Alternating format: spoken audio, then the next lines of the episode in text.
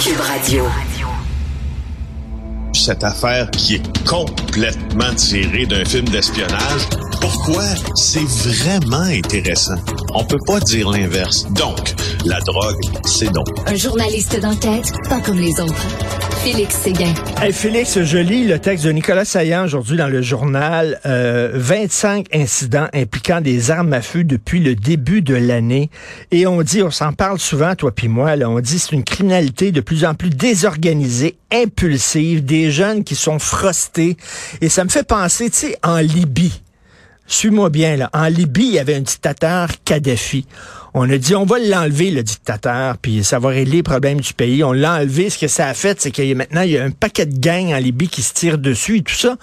Kadhafi était un dictateur, mais il servait un peu comme un couvercle que tu mets sa marmite. Tu, comprends? Il calmait tout le monde. Une fois que tu l'enlèves, c'est le foutu bordel. Fait que euh, c'est un peu ça, là. Tu sais, c'est comme euh, ça prendrait comme un gros mafioso qui mette euh, qui mette tout, tout de l'ordre là-dedans. Mais là, c'est le bordel dans les rues de Montréal. Ben, ce que ce que tu dis, ça peut ça peut se confirmer, c'est-à-dire que ça peut il y a une analogie qui peut être faite avec les bons du crime organisé, effectivement, pas la même situation, mais le comparatif, euh, on peut y trouver quelques ressemblances. Oui, Vito Rizzuto, quand il était à Montréal, on disait, et les policiers même le disent, ça a commencé à très mal aller quand il est mort. Euh, et quand il est parti, quand il a été emprisonné, parce que il avait euh, d'abord beaucoup d'ascendants sur euh, ses pairs. Il avait tissé des alliances aussi avec les différents groupes criminels et il, il avec diplomatie entre guillemets, si on peut appeler ça comme ça, une diplomatie toute mafieuse, par contre, euh, arbitrait des conflits en des gangs et faisait en sorte que euh, c'était plus tranquille à Ben Montréal. oui. Pendant des années, sous son règne, ça a été relativement tranquille. C'est sûr qu'il y a des règlements de compte liés au crime organisé euh, et etc., mais pas ce qu'on voit maintenant. Hein? Et puis il y a ça a, qui, qui, qui, qui Mais nous je, je le dis, les jeunes, les jeunes, ils respectent plus les doyens, ils respectent plus les aînés. c'est- Il fut un temps où les gangs de rue respectaient les vieux mafiosos. Il n'y a plus de respect. Oui, mais c'est générationnel aussi. Ben oui. C'est générationnel. Les policiers, non mais c'est vrai, Richard, c'est drôle et c'est pas drôle en même temps parce que il y a une façon de commettre des crimes qui appartient aussi à une nouvelle génération de criminels plus jeunes, plus influencés par ce qu'on voit euh, publiquement sur les réseaux sociaux, plus enclins aussi à en parler eux-mêmes sur ces différentes plateformes. Tu as vu ce qui s'est produit en début de semaine euh, entre avec le conflit entre deux deux gangs, le gang de rue de Saint-Léonard, le gang de rue euh, d'Anjou, où euh, deux euh, deux de, de membres ont été kidnappés, amenés à Toronto, Ben brûlés, oui. torturés, forcés à faire à, à commettre des gestes euh, ex- extrêmement dégradants. Bref, euh, c'est ça. C'est c'est Ben oui, c'est Maxime Delan qui avait sorti ça. C'est assez, c'est ouais. assez rock'n'roll. Euh, euh, écoute, euh, millionnaires qui craignent pour leur argent, donc ils avaient mis de l'argent dans euh, cette entreprise-là, là, qui euh, s'occupait de résidences pour aînés. Puis bon, ils sont en train de perdre leurs millions. Oui, Catherine Montagne, Philippe Langlois, Jean-François Cloutier, mes trois estimés collègues du Journal de Montréal. Euh, il y a environ 75 millionnaires de Québec, une quinzaine de Montréal, nous euh, apprennent-ils aujourd'hui, qui se sont laissés séduire euh, par des, des rendements euh, qui leur étaient proposés comme étant mirobolants de l'empire immobilier du groupe UOT. Et là maintenant, écoute, ils ont le, ils sont, ils ont le, le, le vent dans le, le vent de face Ah pour oui. pas perdre leur argent, pour sauver les meubles. Hey, je te dis. Euh, alors, euh, c'est un gros joueur dans l'immobilier, le groupe UOT à Québec. Et là, il a été forcé, euh, ce joueur-là, de mettre ses chantiers sur pause, de procéder à des mises à pied au cours des dernières semaines parce qu'il y a eu d'importants problèmes financiers. Alors, ce que notre bureau d'enquête a essayé de, de confirmer, euh, puis a réussi parce qu'ils ont parlé, mes collègues, à beaucoup d'hommes d'affaires de la région de Québec, de la capitale nationale, qui ont prêté de grosses, grosses sommes contre rendement aux entreprises, euh, à l'entreprise qui appartient à Stéphane Huot. Et là, euh, écoute, ça, c'est un job assez difficile. Hein? Quand tu es journaliste, tu des gens qui ont beaucoup, beaucoup d'argent, soit qui te raccrochent au nez, soit que c'est leur avocat qui te rappelle. Et si tu chanceux, euh, il y en a peut-être qui vont te parler. Alors, ils ont été en mesure de confirmer que 75 millionnaires de Québec ont investi 221 millions de dollars. Et le taux d'intérêt qu'on leur proposait, c'était 12% sur leur investissement. Tu sais, honnêtement, moi, 12 je veux- euh, Attends une minute. je- des fois, quand c'est Eh. trop beau pour être vrai, Eh. c'est pas vrai.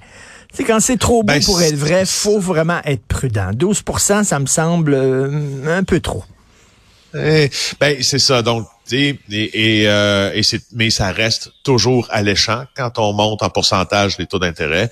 Et là, euh, je sais pas ce qui va se passer avec ça, là, sauf que euh, des investisseurs se demandent où est passé leur argent et s'ils vont juste être remboursés. Il n'y a même plus question de taux d'intérêt. Je pense qu'il n'y a même plus question de recouvrer, euh, ben, en fait, de faire des profits, mais c'est plutôt juste de sortir ces billes de là. Alors, tu sais, des millionnaires qui investissent de l'argent, il y en a qui vont dire ça fait pas bien ben pitié. Mais euh, si t'es un petit millionnaire, t'as investi tes millions, il reste que là, tes millions, t'es plus. Ben Alors j'ai hâte de voir qu'est-ce qui va se passer avec ben, Tout à fait. Euh, immense opération contre les pirates dans 18 pays. Il y a même des suspects qui ont été arrêtés ici à Montréal. Honnêtement, Richard, je pense qu'on va en voir de plus en plus euh, de ces affaires-là parce que euh, les pirates informatiques et le vol d'identité, tu sais à quel point euh, c'est répandu. Hein? Maintenant aussi avec la fuite de données chez, euh, chez Desjardins. Alors, il y a une énorme opération dans 18 pays qui s'est euh, qui s'est produite hier, mais il y a eu aussi des arrestations à Montréal. c'est un site c'est un site de pirates qui a été démantelé. Le FBI était même ici avec un, un, chien renifleur là pour aller dans un des appartements en compagnie de la Sûreté du Québec. Alors, euh, ça hmm. s'appelle l'opération Cookie Monster pour ceux qui euh, connaissent leur euh, paysage télévisuel américain, hein, Cookie Monster, Sesame Street. et le, site en question, c'était Genesis Market. C'était un marché en ligne, en fait, où on vendait juste des profils infectés et des profils volés de victimes ben qui permettaient d'accéder à leur compte bancaire. Ouais. À leur compte bancaire. C'était comme un magasin. Ben voyons donc. Puis euh, tu dis, là, ta minute, c'est 18 pays, c'était énorme. Oui, oui, c'est ça. C'était, très, très gros. Interpol était bien sûr lié dans ça, lié à cette enquête-là, parce que c'est Interpol qui fédère, si tu veux, les corps, qui aide la coopération entre euh, plusieurs euh, organismes d'application de la loi dans, sur différents continents. Alors à Montréal et dans le Grand Montréal, en fait, c'est quatre hommes, deux femmes. ils étaient eux autres considérés comme des, des les super utilisateurs, là, les, euh, les, les, gens d'informatique vont prendre le terme des super users, donc des super utilisateurs. Ils ont acquis beaucoup d'identités, ils semblent euh, voler. Euh, ils ont été arrêtés, donc ils pourraient eh être ben. accusés bientôt. Eh Alors, euh, ben, suivons ça, suivons ça. On va avoir de plus en plus. C'était spécial d'avoir les policiers du FBI dans nos rues hier. Excellent. Tristan Bavaria, connais-tu ça, toi? Je ne le connaissais pas avant aujourd'hui, ben, avant avant cette semaine en fait. Méchant moineau. Alors c'est lui euh, qui, a, fait des menaces contre Patrick Lagacé et contre moi. Euh, la semaine dernière, Patrick Lagacé m'écrit en disant "Écoute Richard, euh, il y a quelqu'un qui me signalait ça, une vidéo sur TikTok. C'est vraiment le gars dit il faut que Lagacé et Martineau qui aient la chienne, qui ait peur, qui ait peur de sortir de chez eux, qui ait peur lorsqu'ils vont en vacances. Il faut vraiment les suivre, les poursuivre, les harceler." Il y, a, il y, a, des gens vraiment qui ferment pas juste dans notre société. Là. Non, c'est ça. Donc, euh, le Bavaria en question, là, qui affirme demeurer là, en Floride, euh, est extrêmement agressif dans ses publications. C'est la première fois que, que, que, je, que je lisais ses publications après que j'ai appris qu'il euh, vous a menacé les deux, toi et Patrick Lagacé.